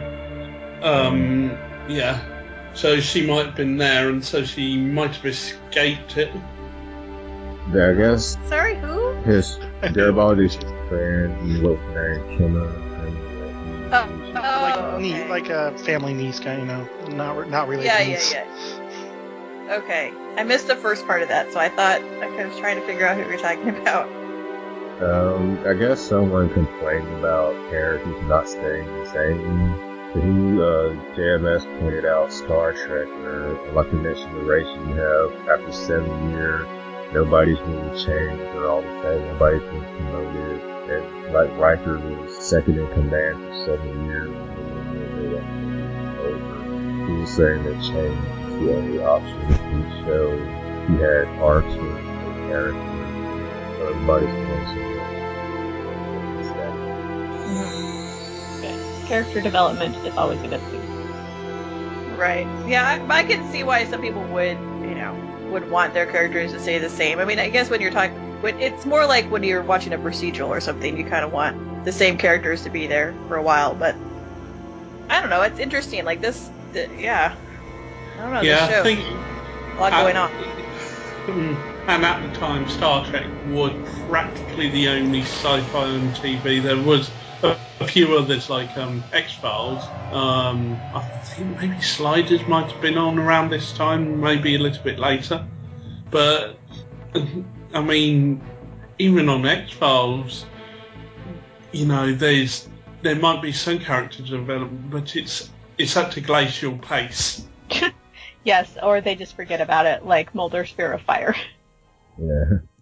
JMS said that someone did a tally and he posted 16,000 messages about Joe during the course of the show. So he thinks Really? helping- Wow. Yeah, helping form. Was it 16,000 or was it 60? I didn't quite hear right. Oh, it sounded to me like 16, but maybe less. He Jeez. said he formed a real bond and fan community that way. I'm cu- was do you know do you know if any of the fans um back then or any are listening now anybody that's listening to our podcast was on the message boards back then I'd be curious I want to say Yan was. Yan? Um, well, I'm pretty sure I've seen mention of someone who, well, no, it's not Yan. Maybe Yan was, but I know another person who friend on Facebook. When he first started doing the podcast, he made a reference about being on the old wars. I'm not sure if he's listening. it would be interesting to see what their opinion of that was seems like it would be kind of cool Yeah, they talk directly to the, the great maker of questions. Yeah, there's a. Um, I just checked the website. Someone has actually uh, collected these in a website, obviously, and there's uh, currently seventeen thousand eight hundred and four. Uh, he last So- posted. He last posted to Usenet in 2010. Yeah, so it was probably 16,000 at the time. Yeah, there was. It's pretty. It's been pretty, pretty sporadic since uh, um, since a lot of activity ha- stopped happening in the in the Babylon 5 universe. But he's got forums over there, so he may have posted on other, uh, in other threads. Yeah, he does Facebook and uh, and he does Facebook a lot now. So, Oh, but yes, when you're all done with the series, you can read every single one. I will I think last time I watched, yeah, I think last time I watched the series, I did read them all. you did you guys both did Yeah. Yeah, Wow. I read them all. I know I read some at one point, but I couldn't get through them all. There's just so many of them. Yeah, the the Lurkers Guide is is uh, a website where they put the actual pertinent posts in with the episode they go with, which makes it a lot Yeah. easier to keep up with. Yeah, that's what I read, the Lurker's Guide for every episode. That's last night. So let us do quotes of the week. I've got Right. one. Uh, it's uh, Delenn to Lennier. She says, "And speak of me well, or speak well of me when I'm gone." I just really like the phrasing in that and the tone of her voice. Yeah. I like, It always brings a little tear to my eye. mm, and also Sinclair at the end. I think it's the same anymore. The way he says that. oh yeah I had that one I Um, had oh You go. okay Sinclair Look, do you want to get married or don't you? Oh boy. Um, okay, I have a funny one. Um, this is Londo. But this, this is like being nibbled to death by, uh, what are those earth creatures called? Feathers, long bill, go quack, beer, cats. Yeah, um, JMS actually says in his commentary that that seems to be one of the favourite lines uh, from the fans from the whole series. For some reason, people latch onto that quote. It's just because it has something to do with cats. You know how people are. Yeah, cats. yeah, yeah. yeah. Um, JMS some- says mostly the same thing. He thinks there's a lot of cat lovers. It's something I still say. I, I know, I've actually never heard the term "nibble to death by ducks," but "nibble to death by cats" sounds perfectly acceptable as as an English phrase. Apparently, the ducks one is older, but I had never heard it before, so this is the one I know. Yeah. Um, okay. I'm going to go for. Oh, oh, sorry, I had it, but it's uh, Na'Toth and G'Kar. It's gone. Oh, oh, I messed it up. Sorry, you you guys went through my quotes, and I had that one, but I can't remember what how it's done. But I've said before, like t- the exchange, just imagine that exchange in your head. Sorry, I can't give a quote. That's, It's okay. any others? Um, I wrote down one from Morden. I'm not really, maybe I, I don't remember if I just liked the way he said it or whatever, but, um, it's Ambassador, you're a hero. Enjoy it. Actually, there is one um, from Kosh because it's got a double meaning to it. You have forgotten something. Oh yeah, forgot that. Um, So, something Kosh said had double meaning? What? Yeah, I was going to quote that just because you always have to quote every Kosh line. I know. The rule so of the show. few of them. I, oh, of course, there is one more Kosh line that no one's quoted yet. Yes.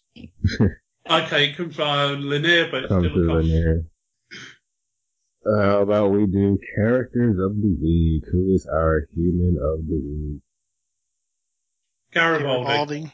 Yeah. Yeah, yeah, I have to give it to Garibaldi. Especially if he's gonna die, we gotta give him the last one. He, sol- he solves the presidential assassination in one day. That's pretty good. Yeah? And he gets taken down before he can fix it, but he solves it. Who is our alien of the week? Whew. That's a hard I had a hard time. hard. Yeah, I couldn't figure out anybody. The car. Well, Morden an alien? I don't know. I don't know what Morden is. Um, Um, yeah, I don't know. It, I really think Na'Toth for me, just because she has the most emotion, just when she reports on the on the Oh, destroyed she station. It's not just then, it's also in the uh, turbo tube thing when she's talking to Ivanova. Yeah. hmm I'd be fine with that, yeah. Yeah, I could go with that. Right, Garibaldi and Na'Toth. Second name for Na'Toth. Uh, let's do some episode ratings. Want to start out, Jason? Well, this is my either the favorite one of the season or second favorite. So I give it 10 out of 10 marriage proposals. Oh wow. Whose marriage proposal to whom? All ten of It's them. up for you to decide. How about you, Heidi? Um, I like this one quite a bit. However, it definitely gave me more questions than answers, which isn't necessarily a bad thing. Um, but I'm gonna go with eight, uh, 8.5 out of 10 spider ships, or possibly creatures. Okay, Elizabeth. Yeah, I'm the same. Like, I definitely uh, appreciate everything that happened, um, but watching it was, and it was, it kept my interest, and I definitely like where this is going. But as a, s- but as an episode itself, by itself, I I can't quite give it my highest rating because there is a lot of questions, and some of the parts I was more interested in than others. Um, so I also give it eight out of ten long beaked cats. what do you say, Ian?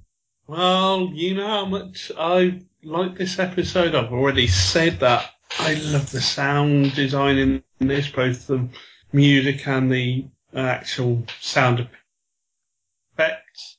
the the way it's structured, how there's so many mirroring events going on, and that this episode can be rewatched several times. It it teases out all the threads that have been building so far and kind of lets them hang in the breeze, lets you want to grasp them again once you, you, you're ready for the next season. You, you want to see where this story goes and I'm ready again. I'm ready to take this ride again. And it is one of the best stories of this season and I really feel like Babylon 5 has arrived again. I, I'm going to give it 8.5 out of 10 farewell Claras. Oh, That seems low from from after Hey, your Uh, during speech about it. Yes, it is, but the problem is, um, Babylon Squared is better. Babylon Squared is better. And Babylon Squared is so much better than this, but it, this is also really strong. So that that point variation is why Babylon Squared's out in the, in front. And that's the only reason why I'm not rating it quite as high is because I've got to distinguish between the two episodes. Yeah. Well, I also really, really enjoyed this episode, and I think a lot of it just for me had been finished with season one. But yeah, there was just so much going on, so so much good stuff, and great performances. It was getting knocked down a little bit because of Captain Sky's flare, so so I Hater. So I give it nine and a no nine out of ten shots to the back. Oh, Mm. Not shot to the heart. You're to blame. Um, so that gives our total score an 8.8, the second highest in the season. Deservedly so. So, Heidi, I think we're gonna let you go if you need to go. okay. I will talk to you guys next week. Alright, now it's time to head into feedback land, and I didn't come up with any kind of vehicle to take us there. Just- Not Earth Force One, okay? Not that one. Weird spidery things Yeah, let's to take be our- land. I'd be scared to get on one of those. Hmm. Alright, Voicemails. no voicemail. Oh, what happened to our voicemails? Elaine. Well, Elaine- Uh, we got a email from Elaine. Apparently, we've been pronouncing her name. Uh, Oh. okay. Um. Right. So one of you guys should read the one that has the spoilery thing in it then. So that you can take that part out. Okay. Um. Okay. Um.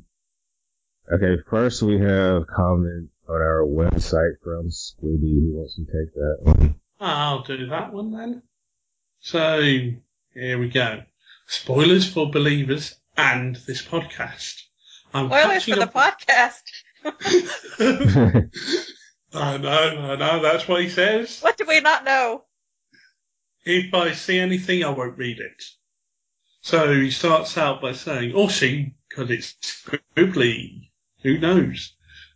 I'm catching up on your older podcasts and found myself st- strongly disagreeing with your very never negative reaction to this episode. I quite like Londo. It can be bad. It, sorry, it can't be that bad. Believers is the most misunderstood B5 story. Almost everyone misses the joke. This is a fanboyish nod to Isaac Asimov by two mega fans of written sci-fi. In case you haven't noticed, Babylon 5 is full of written sci-fi references from visual echoes of famous book covers to character names, place names, and even some events.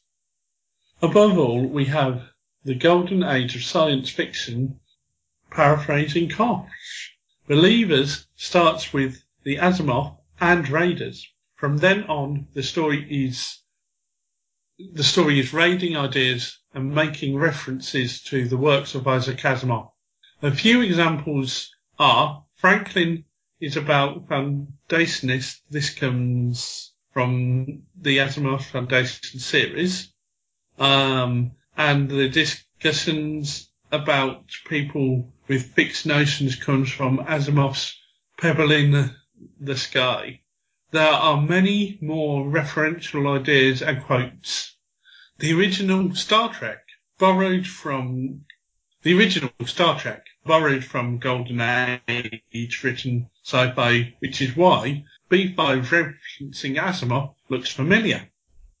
My rating as a story is 6.5 out of 10, as in Asimov tribute, 10 out of 10. Oh, I thanks. That was don't get the um quote. Oh, as a story, 6.5 out of 10. As an Asimov tribute, 10 out of 10. I get that now. Sorry. well, that But was I a was good confused too. background. um, Alright, yeah, thanks. interesting. Thank Good. you for that. Hope you continue listening. So Tori also left a comment. I think this was about, or maybe not any sort of specific. Food. Okay. Much as I've been enjoying the podcast, I really want you to get to season two. I've been rather hesitant to feedback much because I find myself wanting to jump in and correct things, but I think it'll be a little easier with season two. In part because it's when I started watching the show, so I'll be more able to relate to the newbies, even if it was nearly 20 years ago now. And in part because the show gets quite a bit better and becomes the show I know best, that I'll probably feel less need to contextualize things or point out the subtle bits of setup because we should all be able to enjoy the whole picture better. Buckle up, kids. It's about to kick off. Thanks, Well, Tori. thanks. I am very excited about season two. It's reminded Yeah. me. Cheers, Tori, and hope to hear you in season two. My uh, experience with Introcast is that it does not get easier as the seasons go on until you get to the very end, and even then, it's like you don't want to give away that last bit. Uh, it reminds me I'm going to see Tori this week. I'm going to see her too. Not this week, but when it comes to LA. That's a yeah. Tell me how tell me how it was. Uh, sure it'll be awesome. Yeah, she's always awesome. We have some comments on Facebook. Alex, uh, Corey says, I enjoyed this episode and I also have to laugh at some of the quote unquote futuristic clothing they come up with. Some of it works fine, some of it not so much. Mm. Correct me if I'm wrong, but more than spider ships are different than the space life forms Bernard Sage and Claire's fiance from, right? Yes, they are. According to them, yes. Tomas left a comment. I just caught up with the podcast and this is my first piece of feedback for you guys or any podcast. Yay! Welcome aboard. All I'm gonna say for this one though is that what what's her nuts who plays Catherine is the worst actor in the history of the show. and Not her by a long shot. and that her return in this episode is the one thing that almost convinced me not to continue with the series. Seriously, that performance is painful. Die, die, die. Luckily, I continued and got to experience all the wonders to come. I just recently found your podcast and I really love it. You guys work really well off each other. I shall return with more feedback in season two, but for now I must poof. Thanks, Oh, Tomas. thank you. oh, cheers, Thomas. Yeah. I just find her so pretty. Uh, I don't know. Yeah. she has those nice eyes. I, they're- I don't think it's the way that she lines them. Yeah, she just showed up on uh, Teen Wolf. Oh, I was like, I know that Oh, woman from wha- somewhere. What's that? Was that her? Yeah, that's the mom of one of the newer Oh, characters. May, she may, yes, may have been there last it season. is. Yeah. Yes, it is. So stay away from Teen Wolf, uh, Thomas. In general, stay away from Teen Oh. Wolf. it, it's a guilty pleasure of mine. It really is. I never got It's past really it. silly. It's it's got a definite Buffy vibe to it, so I do enjoy it, but it's not that good. It's not Buffy good or anything. A certain character on there really needs to grow and change. Everyone else is actually developing as a character. They did something interesting with him last season, but now, yes, he needs to grow and change. He's, mm, anyway, that's my guilty pleasure. It's not Babylon 5. On Twitter, Anna Kay gave us a tweet. She said, I gave Chrysalis 10 out of 10. I remember a very good ep. Chrysalis, really? I thought Chrysalis. wow, okay. Hmm. I wanna, I wanna edit that out. Okay. so that's we have emails. Our first email is from Bob. Let's see. I can. From Bob. Great episode. Loved it right from the beginning. That ooh, loved right from the beginning that all of the ambassadors were back. It was Yay. nice seeing G'Kar and Londo at each other's throats again. So, what's the concern? What? So, what's the connection between Kosh and Delenn? Well, I And hope we've eliminated that the answer to that hmm. question. Yeah, I think we hit on the real answer. Delenn is now mutating into something else, but want so, but we conveniently don't get to hear her tell Sinclair about it. Who are the ones who solved Londo's Quadrant 37 problem? G'Kar has his suspicions. I think it's clear that uh, Vice President was behind the president's assassination as he became ill just around the time became out that he became ill just in time to avoid being present. Hmm, hmm, that was a bit convenient. Oh, that Yeah. really was convenient. I guess we'll go See- into our suspicions next week. Our theories Ah. and Yeah, stuff. I can do. Oh, okay. Sinclair and Sakai are engaged. Woo! I've watched. I have watched enough Joss Whedon to hope that this means at least one of them will die. Yeah, I'm sure that's pretty pretty guaranteed. So G'Kar is leaving. Garibaldi is badly injured, and who really knows what's going on with Delenn and Kosh? I am really looking forward to season two. Bob de Grant. Thanks, Thank Bob. you, Bob. We are too. Yeah, cheers, Bob. And next email is from Michael. Take mm. that over. Sure. Uh, okay. From Michael. Greetings, veterans and ambassadors. Well, the end of season one has arrived and all the many questions have been answered. Mm, not exactly. This episode does a great job of touching on and reminding us of the many different more intriguing plot arcs. Whilst it doesn't really resolve many of them, it certainly pushes them forward and ramps up the excitement for season two. So much good stuff happened. I'll comment on what I remember. All the major players were back, with G'Kar revisiting his earlier saber rattling, human womanizing ways, and Londo bemoaning his government's inability or unwillingness to stand their ground. Enter Mr. Morden, one of my personal favorites. He always looks so smug and somehow oily. the mysterious spider-like ships again show their awesome power and what were and what were those forms he was talking to in his room and how did they get onto the station? I wouldn't like to owe them a favor. Agreed. Hmm. Delenn has completed her Lego construction. And does it have something to do with Kosh? I watched it before, but I can't remember what the question she asked was, but I'm sure it was important. Sinclair had other things on his mind, so turned up late. I suspect he'll regret missing that conversation. I know I do. Now that she's in a cocoon, shouldn't Lennier be getting her into a swimming pool? On to the human side of things, and there's a plot to kill the president. I'm happy to handwave the fact that all the evidence and the perpetrators are hanging around on the station. It just seemed a little unlikely to me, but if they weren't, if, but if they weren't, Garibaldi wouldn't be able to catch them. I like the suitably shifty Mr. Devereaux and the double cross of Garibaldi's second, who has been worked into a few previous episodes, which lends weight to the betrayal. I love the commander briefing him about security in the med lab at the end. Oh, that was when he smiled. The cringe-worthy proposal scene is best forgotten about. Uh, overall, a great episode. Lots of other stuff happened, but I could go on all day. Perhaps it's because I know where it all leads, but I thought this was a great season finale, but asks a lot more questions than it answers. Rating? 9 out of 10 mysterious, spidery aliens. Human of the Week Garibaldi. Had a lot to do and got shot in the line of duty. Yeah. automatic, automatic human of the week, I guess, when that happened. Alien of the week, G'Kar. It might just be that I've missed seeing him, but I love the transformation from brash confidence to scared introspection over the course of the episode. Quote of the week, Londo. But this, this, this, this is like being nibbled to death by a paw. What are those earth creatures called? Feathers, long bill, webbed feet. Go quack. Fear, cats. Londo, cats. I'm being nibbled to death by cats. As always, thanks for all your hard work, and I look forward to hearing your thoughts on the episode and predictions for season two. I'll throw my weight behind a commentary episode for the next episode. It's a must. All the best, Michael, UK podcast fan. Oh, thanks, Cheers, Michael. Thank you, Michael. I suspected you were a UK fan when I saw the extra U's in some of the words. Mhm.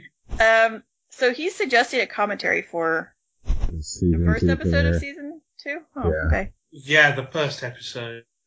I think actually you're probably right, given certain things. I agree with him. Yeah. Okay, well, I'll talk to Heidi. We could probably arrange it. Our next email is from Victor. I'll take, um, I'll take this one. Chrysalis was an excellent season conclusion, mixing elements of comedy with dramatic plot twists. Londo shows concern about being nibbled to death by those quacking animals he calls cats.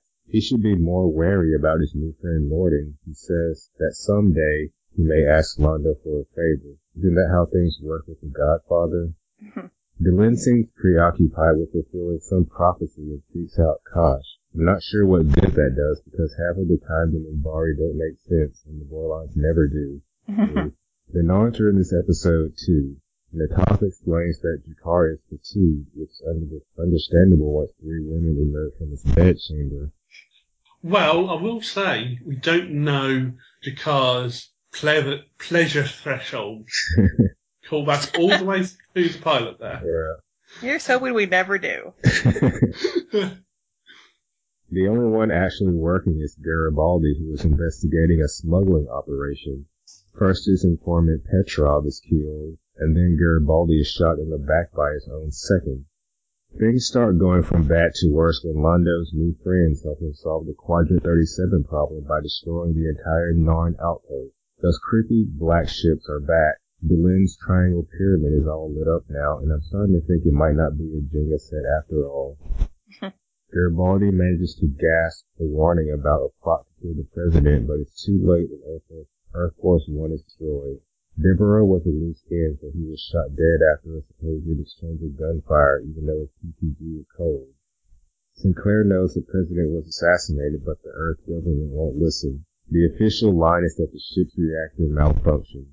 This reminds me of the French admiral who lost the Battle of Trafalgar. Soon after, he was found dead in his Paris home, stabbed twice in the heart. He was ruled a suicide. So there are traitors within the Earth government and a new enemy responsible for Quadrant 37. Londo may not know it yet, but with Morden and his associates, he may have a tiger by the tail. Dangerous to hold on or even worth to let go. This is another strong episode worth nine quacking cats out of ten. Regards, Victor. Thanks, Victor, Victor. Yeah. as usual. Our next email is from Bill. I can do this one too. Plow straight through. Go ahead. And so it ends, not with a whimper, but with a bang. We see the long-awaited return of all four ambassadors, as well as nearly every recurring character on the station except for Clarence. And Talia. the title. The, I was going to say, yeah. Hmm. I was going to say something about Talia's absence there, and she seems to have wiped it from my mind. I'm starting to think that she's actually a silence. She's actually what? A Who's a silence? Wait, wait. Who's a silence? Talia. Wait, who's that? I don't know what that is. if you're not a Doctor Who fan, you don't get that. I don't. I'm sorry. no, no, no. It's even funnier if you are, Doctor. the title Chrysalis was first mentioned in Legacies when newly awakened telepath plucked the word out of Lynn's mind, and now we see why. It was a great episode, one of my favorites of the season, with several answers and even more questions. Isn't that always the way? But once again, little things get through. For instance, Quadrant 37. I might be wrong, but isn't a quadrant supposed to be divided into four? It's like saying 137%. A better term would be sector or grid, like grid at.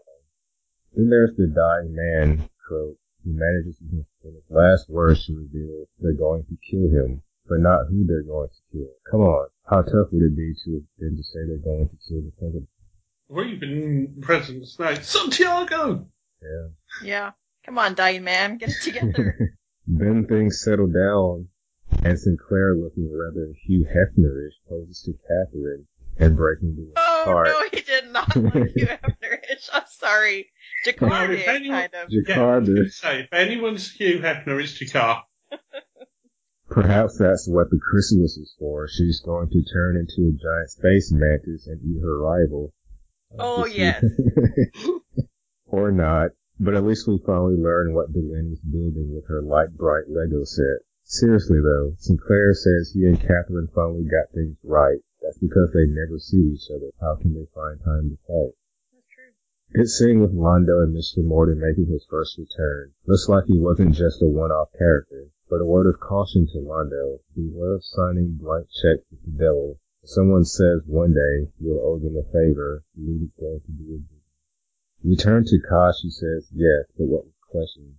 When next we see him, he's stripping for the rent. I guess Londo isn't the only ambassador who likes that kind of thing. My cat seemed to be enjoying Morden's allies attacking the colony. He's a strange cat. I think this is where I edited out that thing we mentioned earlier from Japanese. The weird kind of jump from top to top. In a rare turn of events, Londo chooses not to drink, but G'Kar does. And he is the first to figure out that there is a new player in the neighborhood. Interestingly enough, they made a point of mentioning that Vice President Clark is ill and will be traveling with the President. In the U.S., two executives never travel in the same plane to avoid just that kind of lost plane crashes. Michael Garibaldi discovers the truth, and unfortunately he has a bad second in command, probably a member of Home Guard. Total off-the-wall question, when Michael collapses in the lift and the doors open, why did that woman scream? It was New Year's Eve. Wouldn't the logical assumption be that seeing a man lying in an elevator that he had to let drink? Thank you. In the end, the president was dead, killed by assassination. The scene of Clark swearing in was based on the picture of LBJ after Kennedy was murdered. It was something Star Trek would have never attempted. Our last shot was of Lennier's silent, candlelight visual and the lit and chrysalis. In the words of Sinclair, nothing to say anymore. Favorites this week was tough, but for being more aware than everyone else and giving it to Garibaldi, it could be as flashing that Franklin is his position. Well, at least Oh, it's not. Um, at least it's not Scully. Yeah. and he picks G'Kar for being, well, G'Kar. I give it an 8 and a 8.75 light bright Legos. Oh, as always, if members of the Down Below podcast are captured or killed, the secretary will disavow any, any knowledge of you. Cheers for now, Bill W's in LA. Why am I looking over my Be back? seeing, be seeing you. yeah. Our next email is from Yan. He wants to take it. I can do that. Uh, thanks, Bill. I can say- Oh yeah, thank you. I'm just going to highlight it because it's in grey. Um, give me a second. I'll, um, I'll get, oh, nearly did Laurie's as well, but um, okay. Uh, might as well make it a little bit bigger as well. Thanks for bearing with me. From Jan then. Hello, fellow lurkers in down below. Here's a bit of feedback for Chrysalis. Now this is a packed episode. Delenn and the Chrysalis. Delenn finishes, Delenn finishes her contraption and enters the Chrysalis. What will she become? She had to tell Sinclair something, but he arrived too late. Hmm. She goes to Kosh and asks for confirmation. And what was that from Kosh when he came out of his encounter suit? Kosh comes to Sinclair. So it begins. You have forgotten something. Then Londo and G'Kar. Londo and G'Kar start arguing about a base in Quadrant 37. Londo issues threats causing G'Kar to walk out of the meeting, waiting for a more civilized negotiation. Vir thinks that Londo must have offended all 50 gods in their pantheon, and Londo agrees. Mr. Morden reappears and offers to fix the Quadrant 37 situation for Londo. Do you trust Mr. Morden? I always think his smile is that of a used car salesman. Poor Oh. used car salesmen. They're always so beat up. Yeah, they are. Yeah, they always get the bad press. oh, B5 has a park with a maze. Vir thought for a moment that he had entered an alternative universe. Dot dot dot. It looks like Mr. Morden's friends are terribly powerful. We do get to see some more of the dark spidery ships this time. Who or what are his friends? They seem to phase in and out of existence when he talks to them. Londo is shocked by the results of the attack. Morden did not think he cared. Londo says, I didn't think, no. He did not think at all. I agree. G'Kar goes on a mission to learn more. And finally, Morden's conversation with his friends, ending with, Destiny is on our side. And then there's the assassination. Garibaldi gets a trip. Sorry. Garibaldi gets a tip that someone is going to kill. When he figures out that it's the president, he is shot by his second in command. Here we see Garibaldi at his best as an investigator, and will he ever forgive himself for not seeing that his second in command was a traitor? That's I found, yeah, yeah. If, if he can survive, will he ever forgive himself? I found the talk with Sinclair. I found the talk with Sinclair and the Senator chilling. Did you? And finally, Sinclair realizes that nothing's the same anymore. All in all, this episode proved. All in all, this episode provided few answers and many more questions. But don't despair, dear ambassadors, or still, dear ambassador, we still have four more seasons to get as many answers. Hmm. We still have four more seasons to get many answers. It was pick, it was packed. Even after seeing it so many times, I found that a lot had happened in the first half of the episode, and then there was still so much more. Oh, I will quote a friend who said Babylon 5 rewards patience and attention to detail. You certainly have attention to detail, and the patience part is not too bad either. Favorite, yeah, definitely. Favorites, all tricky this time. Everyone makes an appearance, and they're all, and they all do really well. Human, while Sinclair is excellent, I think we'll have to give this one to Garibaldi. Alien, there's so much happening on several fronts as it is. Hmm. Ah, sorry, I'll try that again. Alien, There's so much happening on several fronts as it is. Yeah, it looks like you haven't. Oh, there's a quote here before. No, no, you haven't given us who your alien is. Maybe just couldn't decide because it then goes on to a quote. Londo has so many excellent quotes in this episode, including the hilarious, being nibbled to death by cats. But I will go for the darker one by G'Kar when the Toth told him about the destruction of the base in Quadrant 37. It's as if some great hand reached out from the. It's as some. Toth. It's as if some great hand just reached out from space and erased them. I love the small pauses G'Kar makes as he's considering every possibility before he decides. It wasn't the humans. The Centauri didn't have the will. The Vorlons don't care. The Minbari wouldn't do it. In other words, there aren't powerful in the. Sorry, oh, haven't finished the quote. I'll stop. The others, the other worlds aren't powerful enough for a strike like this. There's someone else out there, Na'Toth. Rating 10 out of 10 destroyed 9 bases. That's all. That's all for today. I hope you made it before. hmm. I hope you, I made it before you started. Watch out for all the signs and portents. Yan, the Babylon lurker. Thanks, Yan. Yeah, You made got it. Thanks again, Yan. Yeah, just in time. See, our next email is from Lori.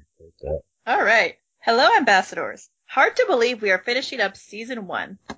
And not surprisingly, once again, with more questions than answers. I loved your I loved your big size and really at the end of the commentary. I am sure I said much of the same at the time. Also liked your comment about Londo always wearing the same outfit. I am now picturing rows of purple jackets in a very large closet. Yes. So much Remember, happens. he in- actually, sorry, uh, I just remembered this, that he actually had a quote earlier in the season. In purple, he's stunning. That's why he wears it all the time.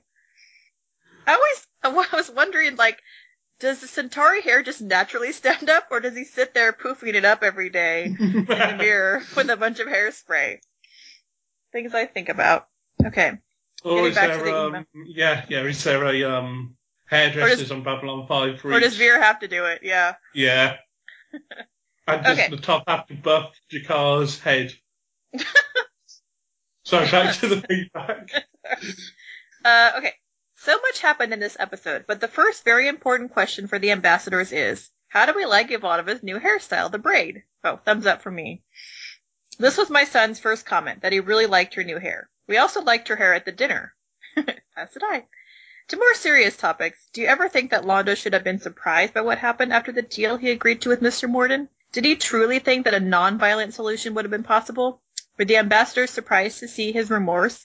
And how will that affect excuse me, how will that feeling affect his future actions? I was kind of surprised to see his remorse. I mean, I don't know. It just seemed like he agreed to things without really thinking about it.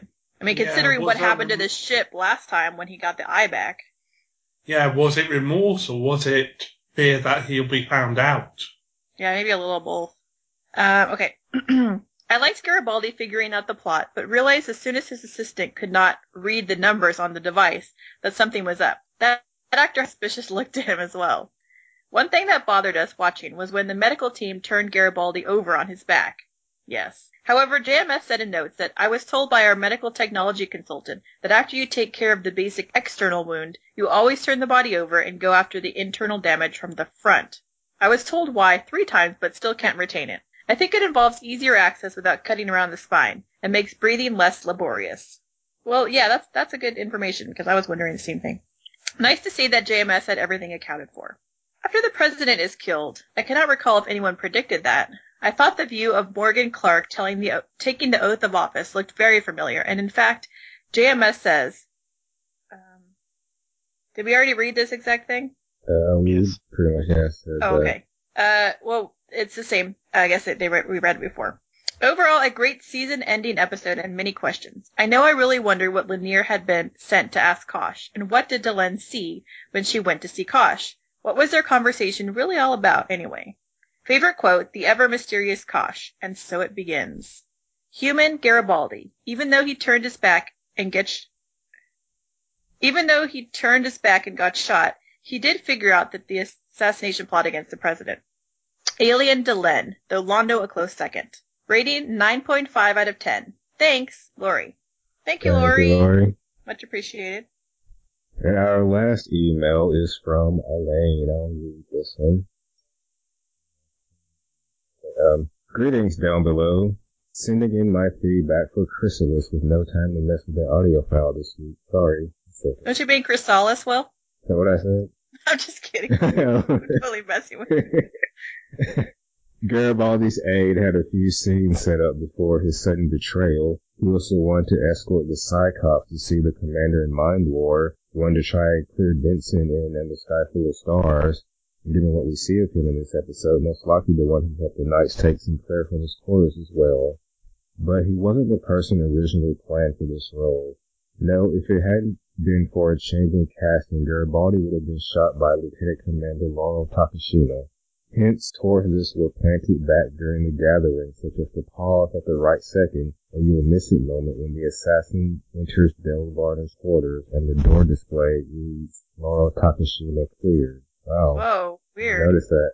But, okay, so, don't the Takashima, was she supposed to be the Ivanova part? Right? She was second in command, right? Right. Well, she was meant to be the second in command, but not, not necessarily the role Ivanova then took on. It's just basically, I think uh, Sinclair doesn't like doing a one straight one for one replacement. That you know, this is a new character. They're not going to be exactly the same as the old character.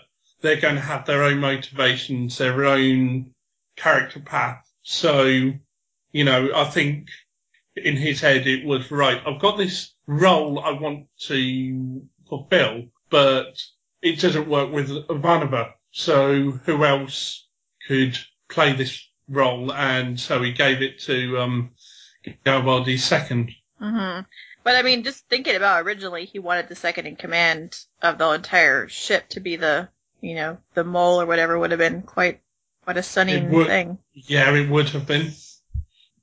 The swearing in of President Clark was intentionally staged to resemble the photograph of Lyndon Johnson taking the presidential oath of office following the JFK assassination. Through one of these weird coincidences of Clark's fate, the scene wound up being filmed on the anniversary of the event of copying. Rating 10 out of 10 misidentified Earth animals. Quote, hmm. Sinclair, nothing to say anymore. Human of the week, Garibaldi. P- uh, uh, Lane. P.S. I must be slurring when I talk if that's the only reason I can think of why everyone I meet keep calling me Lane when it's Alain. Oh, sorry, Elaine. Alain. Yeah. Sorry, I pr- overly pronounced your name then. So it's Elaine, not Elaine, and it's not Ah Lane. Sorry. Wow, thank you for all the feedback, everybody. We got Yeah, lots thank this you, week. that, that's incredible. Everyone, you did a great job this week. You just We missed our appreciate that. audio feedback, that's all. And I guess if anybody wants to send feedback for season two summary, um, oh, mean oh, I mean, I, I season mean one season one. summary? Sorry, overall Oh, yes, season one. yes. No, please don't send feedback as a season two summary. Uh, that would be a little spoilery. Yeah, give us comments, Facebook posts, email, audio, voicemail, some How was season 20, how was 2258 for you? Yeah. Uh, well, Jason, thank you for joining us again. Thanks, Jason. Hope to see Thank you, you. back in season two. Yeah, well, Yeah, definitely. you've been a great guest. I will not be on the season premiere. That would be neat of me to try to sign up for that one. Plus, there's a lot more people this time around. Yeah, I was in on the ground floor. for one of the first. So. Yeah, uh, you were like in, how many episodes did you do with us this season? It was like four or five, four, right? Four, Yeah, that's, well, three and a half. So I was late to the last one. oh, okay. But uh, yeah, no, when uh, I was just on Facebook, like the second uh, he posted the sign up for season one, so I grabbed Chrysalis first and then went from there. Yeah, well, you can But, uh, always send in audio feedback. Oh, I'll be signing up next year for sure. Yay. There'll be more. There'll be more Yeah. competition this time around. Oh, we'll there see. will. You guys Everybody lot more has to get it in at a certain time, apparently. what is it, July 20th? Yeah, next week, a week from our recording date, so it'll be a few days after this release. Um, send in your request after noon on July 20th. The details are on the website. And Is that noon Pacific time? Yeah, noon Pacific. Yeah, and when you say you want people to sign up for or to request as many as they want, so requesting 22 would not be a good idea, though, right? Well, you can if you want to. I'll just go down the list until I find one that hasn't been taken. If you want to prioritize the whole season. go. There are probably maybe one or two I could miss. well, that's good to know. You know, there's only a couple uh, non-important episodes. That's all personal opinion. I would say one thing I was surprised watching it this time around. I thought I remembered more answers in this episode. After listening to the, the commentary you guys did, and then I when I watched it, I was like, I guess there are quite a lot of new questions and not a whole lot of answers. Yeah, I mean, we really didn't get many answers. I don't think. I noticed a lot of pe- a lot of uh, veterans who left um, feedback talked about the answers you get in this episode, and I wondered if what if they were seeing things just from a different perspective because I definitely saw it from your guys' perspective where it seemed like there were just lots of new questions. There are lots of new questions if you're going through this for the first time. But if you're going through this for, you know, your multiple times, your second, your fourth, your tenth, your twentieth, whatever, um, there are actually answers, but they're so subtle and so well out of plain sight that you're not going to pick them up as a newbie, as a new viewer. They're there though. All right, folks, that's all we have for today. Next week, we're going to do a season one recap episode. So send in any comments or questions or whatever you have. Yeah, and all your new viewers uh, out there, send in your speculations and predictions. All right, see you in one week, everybody. Until next time, take care and goodbye. Bye. Goodbye. Stroke off. Uh,